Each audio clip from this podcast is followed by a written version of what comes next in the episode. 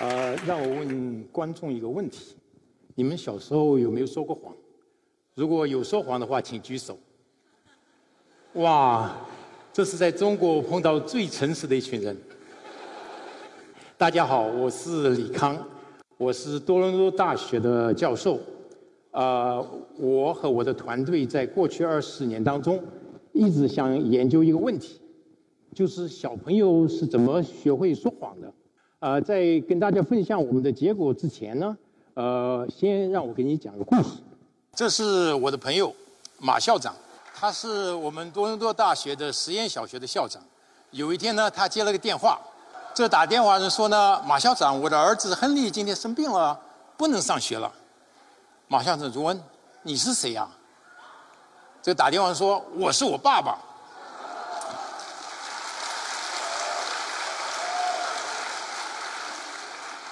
我非常喜欢这个故事，因为它给我们总结了我们平常对说谎的三个常识。第一呢，一个小朋友如果说谎的话呢，他应该是到了小学以后才开始说谎的。第二呢，如果这个小朋友在小学前就开始说谎了，说明这个小朋友可能人格有问题，长大了呢，要么做罪犯，要么做美国的总统。第三个呢，如果小朋友说谎的话呢，他的水平一定很差，我们大人一眼就能看出来了。那么结果我们发现呢，其实这三个尝试都是错误的。首先呢，在我给你们分享我们的研究成果之前呢，首先要讲一下，就是说这个这些研究成果不是我一个人做的，因为我有一个很大的团队，我们遍布全世界各地，从亚洲到美洲到欧洲到非洲。我们第一个要回答的问题是什么呢？就是说小朋友能说几种类型的谎言？我们发现呢，小朋友可以说五种类型的谎谎言。第一种谎言呢是什么呢？是白色的谎言，也就是说为了客气而说谎。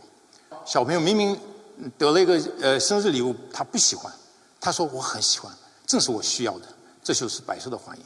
三岁的孩子呢，已经能够说白色的谎言了。第二种谎言呢是橙色的谎言，是为了拍马屁而说谎。明明这个老师呢唱歌唱的不好，他说：“老师啊，你唱歌真唱的真漂亮，我给你打十分。”那么这种这个这种谎言呢，五岁的孩子就已经能够说了。第三种谎言呢是蓝色的谎言，这是为了集体而说谎。那么九岁的孩子呢已经能够开始说集体的谎言了。那么第四种呢是黄色的谎言，是为了谦虚而说谎。比如说呢，你同学问你，你考试数学考试考的怎么样啊？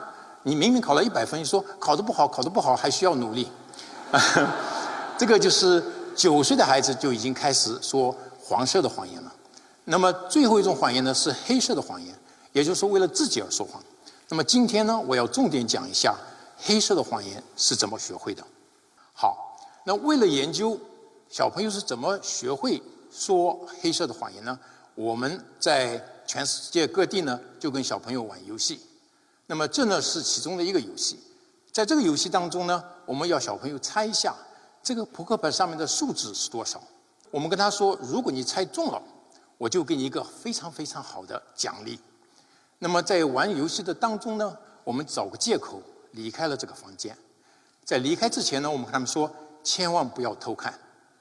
当然了，我们对于儿童不是很信任，所以呢，我们就在我们的实验室里呢放了很多呃视频摄像头。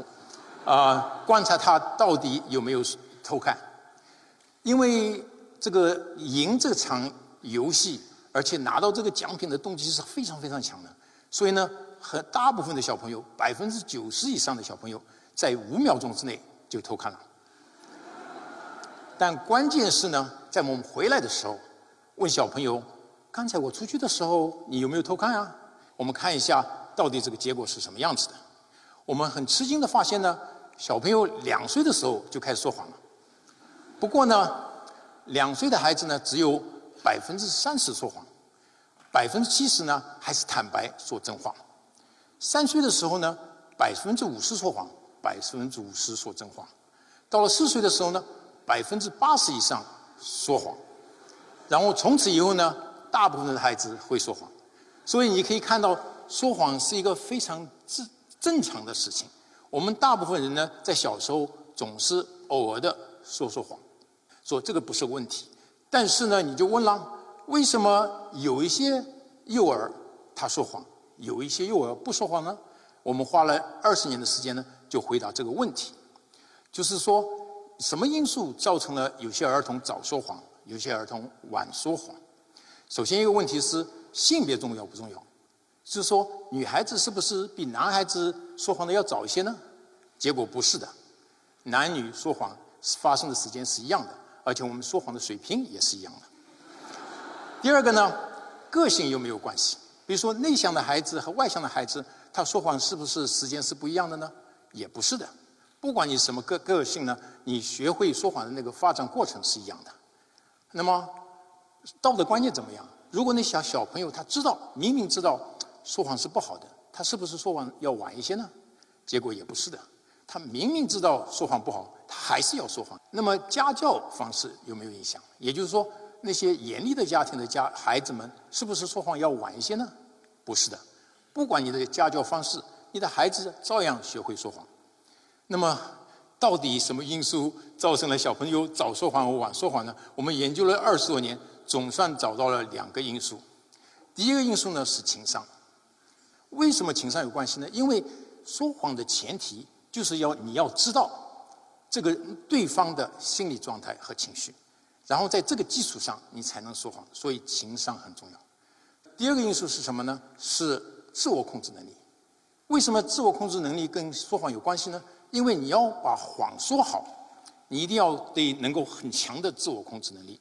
你要把自己的脸部表表情控制好，你要把姿态控制好，你 你而且你的语言内容也要控制好。所以这个跟就是说谎有关系。我们很吃惊的发现呢，就是说那些说谎越早、说谎越好的孩子，情商越高，自我控制能力越强。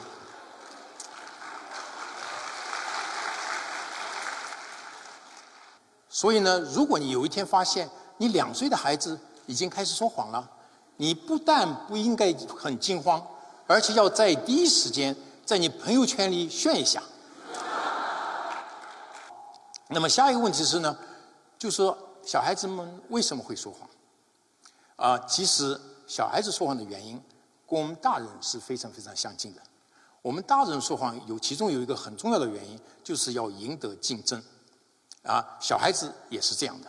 我呢，用一个视频给你们看一下，看看小朋友一个不会说谎的两岁半的小朋友，怎么在几天之内通过跟我玩竞争游戏，就把我给打败了。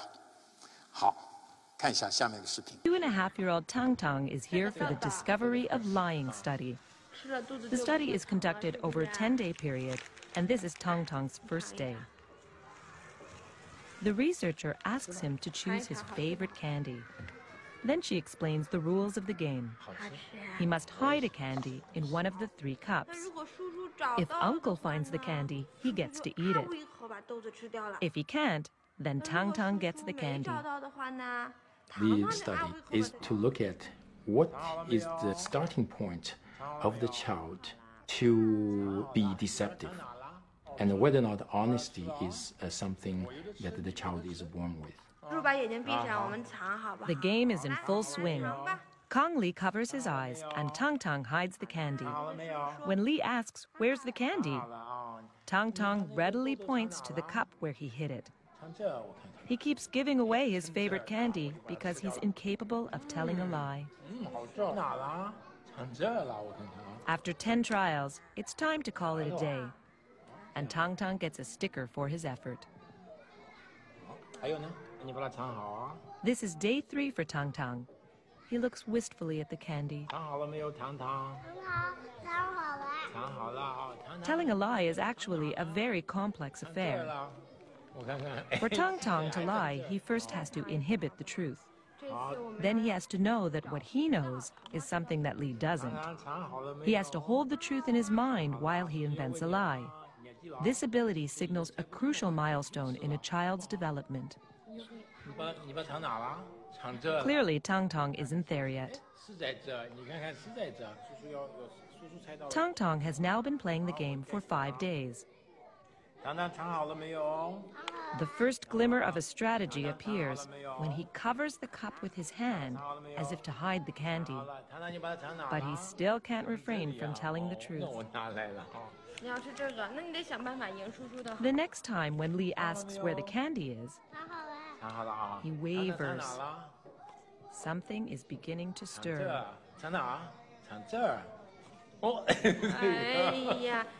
Will he actually figure out how to deceive Lee?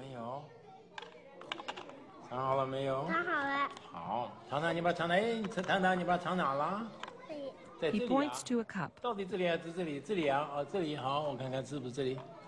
It's empty.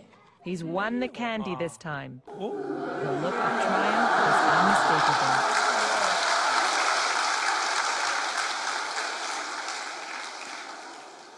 我很抱歉，我整个夏天就是做一个非常不好的叔叔。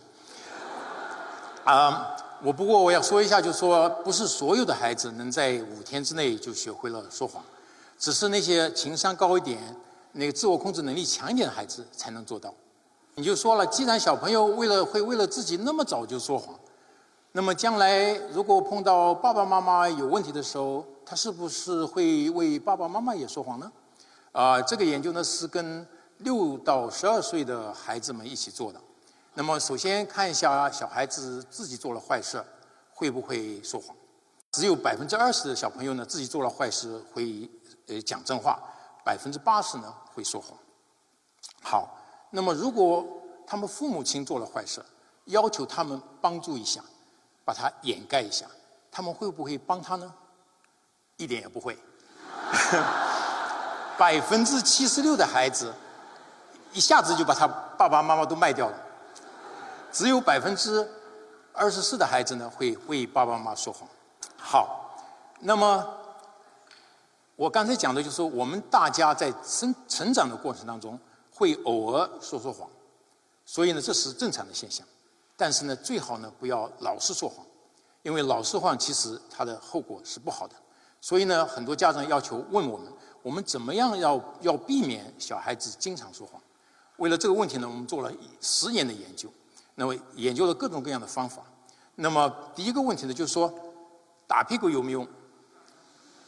打屁股没有用，而且呢，不仅仅打屁股没有用，你如果用这种办法的话呢，你小孩子不仅说谎的次数会增加，而且说谎的水平会越越来越高，啊，那么跟小朋友讲道理有没有用呢？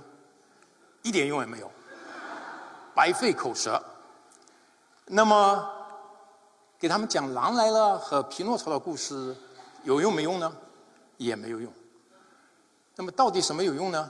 我们发现，大人和同伴的榜样作用非常重要。也就是说，如果大人和同伴不说谎，小朋友也往往不说谎。所以呢，你要你的孩子诚实，你一定要创造一个诚实的家庭环境、学校环境和社会环境。好，下面就想了。那么小朋友说谎水平是不是不太好？我们大人一眼就可以看穿呢。下面我想给大家做一个实验，啊，我等会儿呢给你看两个视频，在这两个视频当中呢，有一个孩子呢偷看了，说我没偷看，所以是在说谎；另外一个孩子呢，他真的没偷看，他说我没偷看，所以他在讲真话。你的任务呢是看一看到底哪个孩子是说谎，哪个孩子是讲真话。你们准备好了没有？这是孩子第一号。这是第一号，记牢了啊。Did you peek? No. 这是孩子第二号。Did you peek? No. 好，如果你认为孩子第一号在说谎，请举手。好像很多，大概是超过了百分之六十以上。你认为孩子二说谎，请举手。大概百分之三十左右吧。真的结果是什么样呢？孩子一讲真话，孩子二在说谎。你们会说啊，李康，你这个不公平。我们刚才还没准备好，所以呢，我给你们再做两个视频。准备好了没有？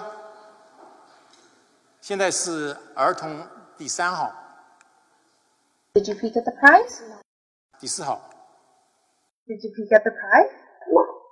你认为第三号说谎的，请举手。基本上没有几个人。你认为第四号说谎的，请举手。大部分的人，其实呢，第三号在说谎，第四号在讲真话。其实呢，我们跟全世界很多各行各业的成人也做了相应的这么一个实验。不过呢，我给他们看很多很多的视频。那么一半的视频呢，这小朋友在说谎；另外一半的视频呢，小朋友在讲真话。所以呢，如果你是瞎猜的话呢，你的正确率是应该多少呢？是应该是百分之五十。所以呢，如果你的正确率是百分之五十的话，也就说明你测谎的能力实在是太差了。那么现在咱们看一下，就是各行各业的人，他能不能测到小朋友的谎言？咱们先看看本科生和那个法学生，他们能不能？知道小朋友在说谎，他们不能，他们的正确率只有百分之五十左右，这这是应该的，因为大学生对小朋友不了解，所以呢，我们就找了社会工作者和儿童保护律师，因为他们每天跟小朋友打交道，看他们能不能判断小朋友是不是在说谎，他们也不能。那么后来想，也许要找一些法官、海关官员和警察，因为他们整天跟。说谎的人打交道，他们应该能够判断小朋友是不是在说谎，他们能不能呢？也不能。后来想，应该找一下三到七岁的父母，可是呢，他们也不行，他们的正确率也只有百分之五十。后来呢，有些家长说，尽管我不能判断人家孩子是不是说谎，我对我自己的孩子很了解，所以呢，我肯定能知道我孩子是不是说谎。我们说好的，咱们做一下。我们花了两年时间做了这个实验。结果发现呢，家长们呢对自己的孩子也不能判断，他的判断能力也只有在百分之五十左右，所以你可以看到小朋友的说谎能力实在是非常强，我我们大人实在是不能判断他是不是在说谎。那么你就问了，为什么判断儿童是不是说谎那么难呢？我以我儿子的例子给你们看一下，这个是我儿子说谎时候的表情。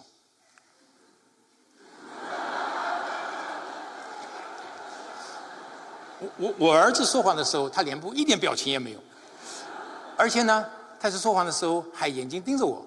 他说：“爸爸，我没有偷看。”所以呢，如果你靠眼神来判断这个小朋友有没有说谎的话，你就完蛋了。在过去的十年当中呢，我们就在想，我们能不能用不同的技术上的方法来知道这个小朋友是不是在说谎？那么我们想到了一个办法。我们知道呢，在我们的脸上。有非常丰富的血管，我们心里在感受不同的情绪的时候呢，我们脸上的血流会有微妙的变化。那么，如果我们能够捕捕捉到这些微妙的变化呢，我们就能够知道这个小朋友内心的情绪，也就是能够判断他们说谎。所以呢，后来想了很长时间，后来我们发明了一种新的成像技术，我管它叫血谱光学成像技术。那么这个技术呢，其实是很简单，因为灯光呢打到我们脸上的时候呢，其实不是马上反射回来的，因为我们皮肤呢是半透明的，所以呢，这个灯光打到我们的表皮的时候呢，就进到了我们的下呃皮下。那么皮下呢有两种非常丰富的呃蛋白质，一个呢是呃色素，它是棕色的；还有一个呢是血红蛋白，它是红色的。然后呢，这只这个光线打到了它们以后呢，就反射回来。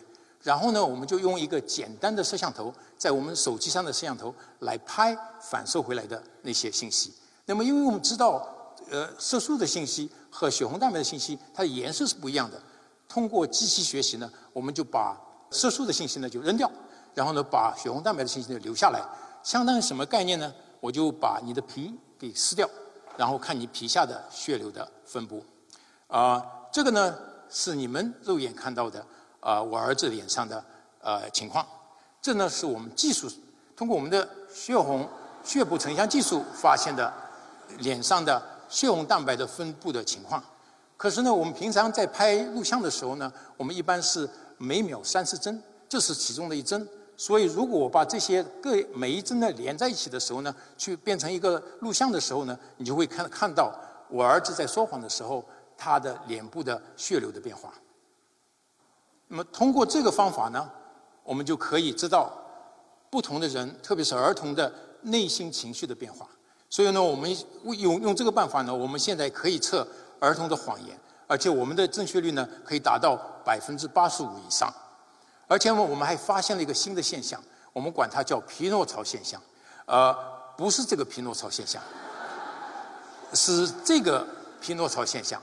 什么呢？就在儿童说谎的时候呢，他脸颊的血流会下降，他鼻子的血流呢会上升。所以通过这个办法呢，你就可以知道小朋友是不是在说谎。后来我们发现呢，我们这个技术其实有很广的用处。除了判断小朋友能不能说谎呢，我们还可以测其他各方面的生理啊、心理啊、情绪的信息。所以为由于这个原因呢，我们就编了个程序，把它放在云里，我们管它叫深情智能。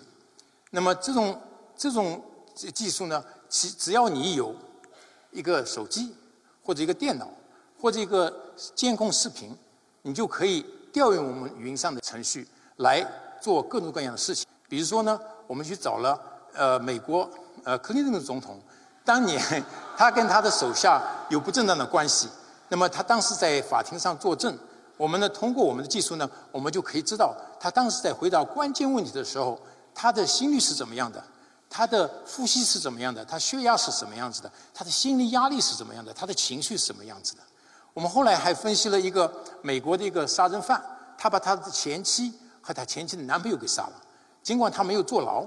后来他去呃被采访的时候，他就人家问了有没有杀你的前妻和你前妻的男朋友，他说没有。我们可以实时的分析他，看他当时在回答关键问题的时候，他各种各样的情绪。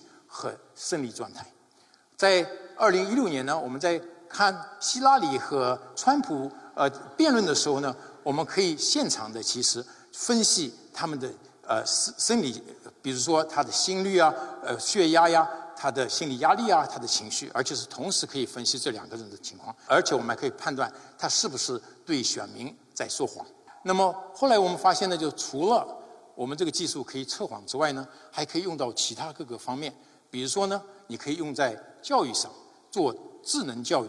这呢是我们呃实验小学的老师，我们把把我们的技术呢装在这个呃呃教室里呢。这个老师在上数学课的时候呢，他当场就可以知道哪些学生呢对他上课的内容呢不怎么焦虑，哪些哪些孩子呢对他上课的内容有点焦虑，还有哪个学生呢注意力不集中。啊，还有呢，我们发现我们这个方法可以用在。智能医疗上，比如说呢，这是我爸爸，他住在中国，我呢住在加拿大，我们经常呢视频，基本上每个晚上都视频。那么现在有了我这个技术以后呢，我除了知道家里发生了什么事情以外以外呢，我还可以给我爸爸做体检，我马上就当场就知道我爸爸的心率多少、血压多少、心情怎么样、心理压力怎么样。呃，我爸爸是同意的，所以没问题。我们的技术能解决呃老年人的问题之外呢，还能解决我们。年轻人和中年人的问题，我们中年人和年轻人经常碰到什么问题呢？我们有血压比较高，或者是心理压力比较大。所以呢，为了解决这个问题呢，我们最近呢开发了一个新的 APP，叫做 Anura。用这个 Anura 呢，我们可以很精准的测到你的心率、你的血压和你的心理压力。啊，因为血压高血压和高心理压力是造成我们一系列的新生疾病的两个最大的罪魁祸首。最近呢，我在跟一个老板吃饭，我就把我的 A P P 拿出来。首先呢，就测了这个老板，看看他的心理压力怎么样。他的心率压很低，只有二点零，他心率也很正常。后来就测了他的秘书，他的秘书心理压力就很高，心率也高一点。后来我们说测一下这个服务员吧，这服务员的心理压力太高了，而且他的心率也有问题。所以在不久的将来。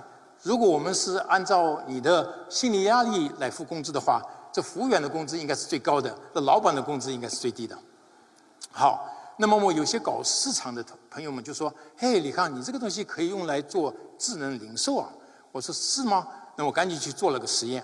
那么我就给啊中国的一群年轻人看了这么个漂亮的包包，然后呢，我就测他们脸上的血流。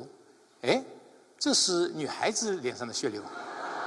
这是男孩子脸上的血流，好，我就可以看了很漂亮的汽车，哎，这是女孩子的血流，这是男孩子血流，所以呢，你想想看，在不久的将来，你到了一家店的门口的时候呢，你还没进去，这里面的人就知道你喜欢哪个包包，不喜欢哪个包包。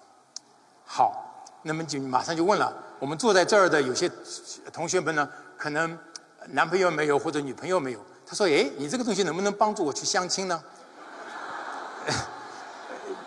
当然可以了，啊，啊。